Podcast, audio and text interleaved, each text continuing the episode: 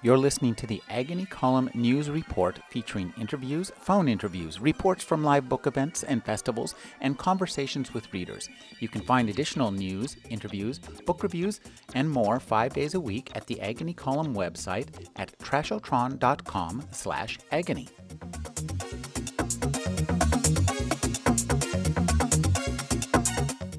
I'm speaking with Amelia Beamer. She's the author of The Loving Dead. Thank you for joining me, Amelia. Thank you very much, Rick. Amelia, a young lady setting out on a literary career could choose to write about many subjects. You could write about a young lady in the antebellum South wondering, waiting for her beau to arrive. You could write about a young woman stranded on a desert island. Yet you chose to write about zombies who are transmitting a sexual disease across Northern California. What led you to that choice? Well, I've been doing all of this literary stuff. I, I love the smile that you're giving me right now. Like that's such a good question. It's such an easy question. I um, I've been doing all this literary stuff for years, like short literary fiction with. Um, you know, characters getting together over coffee and discussing their failed relationships. And I figured, you know, nobody reads that stuff. It, it, you can publish it, but it'll go out in little bitty zines, and and nobody will read it, including the other contributors. And you know, that's not entirely the basis of having a literary career. Like, there's a lot of people who can do that, and that was a goal of mine for a really long time. Um, but I figured add plot, and the best way for me to add plot was to add zombies. And I figured, why not make it a sexually transmitted disease? Because the um, the sexuality of, of zombies has been in the background long enough. It's it's accepted. There's you know there's zombie strippers. There's all sorts of sexualization of zombies in pop culture, but it's done with an, an irony and a kind of disgust and a kind of grossness. And I thought, let's foreground it. Let's make it real. Let's make it something that people actually have a really hard time with, so that you know it has to do with attraction and consent and, and, and what we might like about somebody and, and you know if they're pumping out a bunch of pheromones that, that we can't you know help but respond to now what as a writer when you engage in this sort of uh, thought experiment uh, you have to also be thinking of, of characters and, and setting. So, talk about creating your characters and, and using the setting of Northern California, which is a, a great place to start a sexually transmitted plague.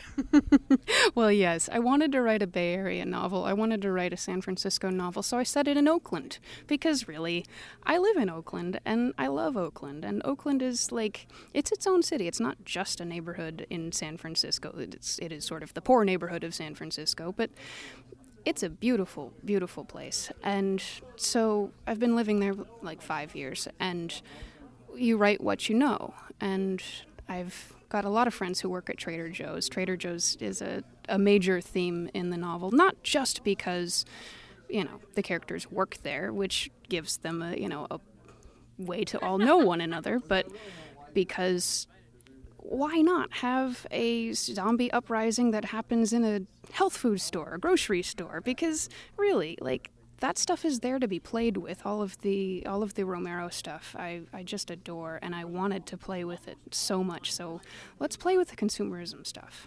Um, I I adore the Bay Area. Um, I'm a transplant. I'm not from here originally, and so there's that old saying about you know you go somewhere for a week and you can write a novel and you go somewhere for a year and you might get an article and you go live somewhere for 10 years and you won't write anything at all because by that time you've lost any any angle.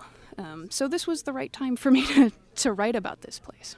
I was thinking about your novel and about uh, you know the popularity of vampire novels, and it strikes me as really strange how uh, sexually attracted we are to the dead and, and, and to those who have returned from the dead. And I wonder, uh, there seems to be something happening in both within our culture and within our literature that people are responding to this more and writers are, are reaching to this more. You know, I I can't really speak for what other people do. I wanted to write about zombies and and in the process of researching I really just fell in love with zombies because once you get past the yeah, of course they're scary, you get to the like but they love you so much. They they're gonna chase you down and and and and they just want to hold you and eat you alive. And you know, we could all do with some unconditional love, I think. And dead things will love you unconditionally. I love your sense of humor in this book and in this interview. So, talk about having fun with all this.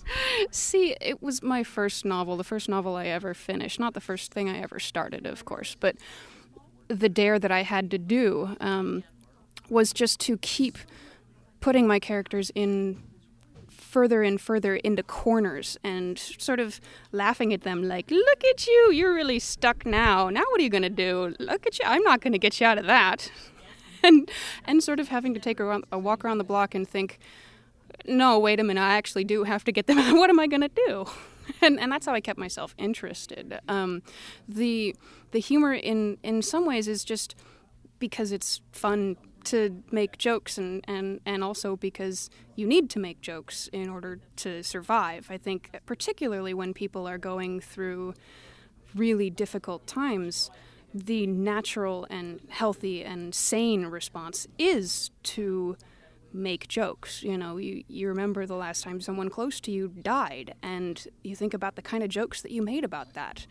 You have to it, it strikes me that whenever we have really bad economic times, it's really good time for horror fiction. Absolutely, because people want to know that it could get worse. And and then it makes us feel better. Like, look at those poor saps over there. Like, we got it all right. Like, I live in a house, and people aren't trying to kill me and eat me. Like, that's not so bad. Could you talk about um, the, one of the things about this novel is that it is a disease, and I absolutely love disease fiction. There's something about disease fiction. I remember when I was a kid reading a book by Alistair MacLean called The Satan Bug, which is kind of you know an end of the world. You know, it, it's going to end with if the the vial in the suitcase breaks. Mm-hmm. Novel. Uh, talk about the appeal of writing disease fiction.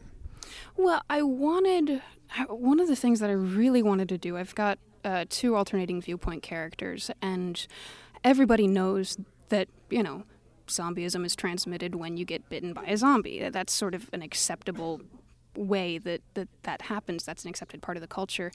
Um, what I also wanted to do was to ramp up the sexuality and and you know why not why the hell not make it a sexually transmitted disease because it would be funny and it would be horrible at the same time and what's horrible is what makes it funny and and and so throughout the novel I have these characters both making their decisions based on their understanding of the world which is based on the things that they've gone through. And so they're thinking radically different things about you know are the zombies dead or alive? Or you know is this just transmitted by biting or is there something else? And, you know, I, I wanted to highlight that as we stumble through life, you know, as our characters stumble through the book, they don't know what's going on. They they only know, you know, the kind of decisions they can make based on what they see and what they believe. One of the things about this novel too is that it is set during our bad economic times, and there are, of course, economic uh, consequences to a bunch of dead people who want to eat you. yeah, I've I've seen a, a bunch of stuff which is like, you know, rights for dead people and and and I find that just so charming because there are so many, you know, there's such richness for for the kinds of you know metaphors that that can mean everybody is a little bit different you know everybody can identify with the character who's a little bit different you know being dead is not you know quite as bad as it used to be. It's not the obstacle to overcome that it quite used to be. Ray Kurzweil says all we have to do is uh, live long enough to, to live forever. But I, I really don't think he was thinking on these terms. I'm pretty sure that, that nobody wants to live forever in a horror novel. And people ask me, like, what will you do when the zombies come? Like, you've done all this research and you have all of this, you know, knowledge, and my plan is to die immediately. I, I would actually like to put in to be patient zero, if, if at all possible, because you don't want to live forever when the zombies come. It's going to be a really rough existence. The the real question is how can we tell if they've come? I, I, often it seems as if they're running for office.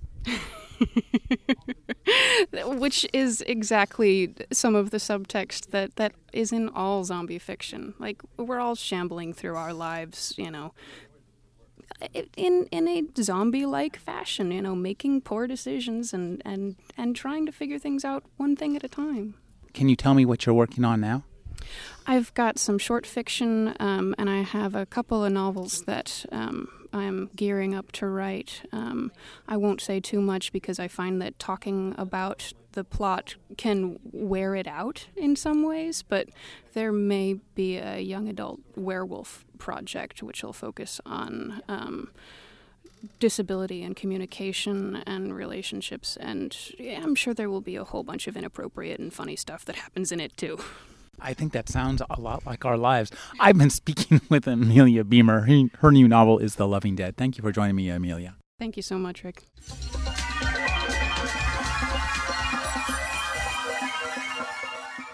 You're listening to the Agony Column News Report featuring interviews, phone interviews, reports from live book events and festivals, and conversations with readers.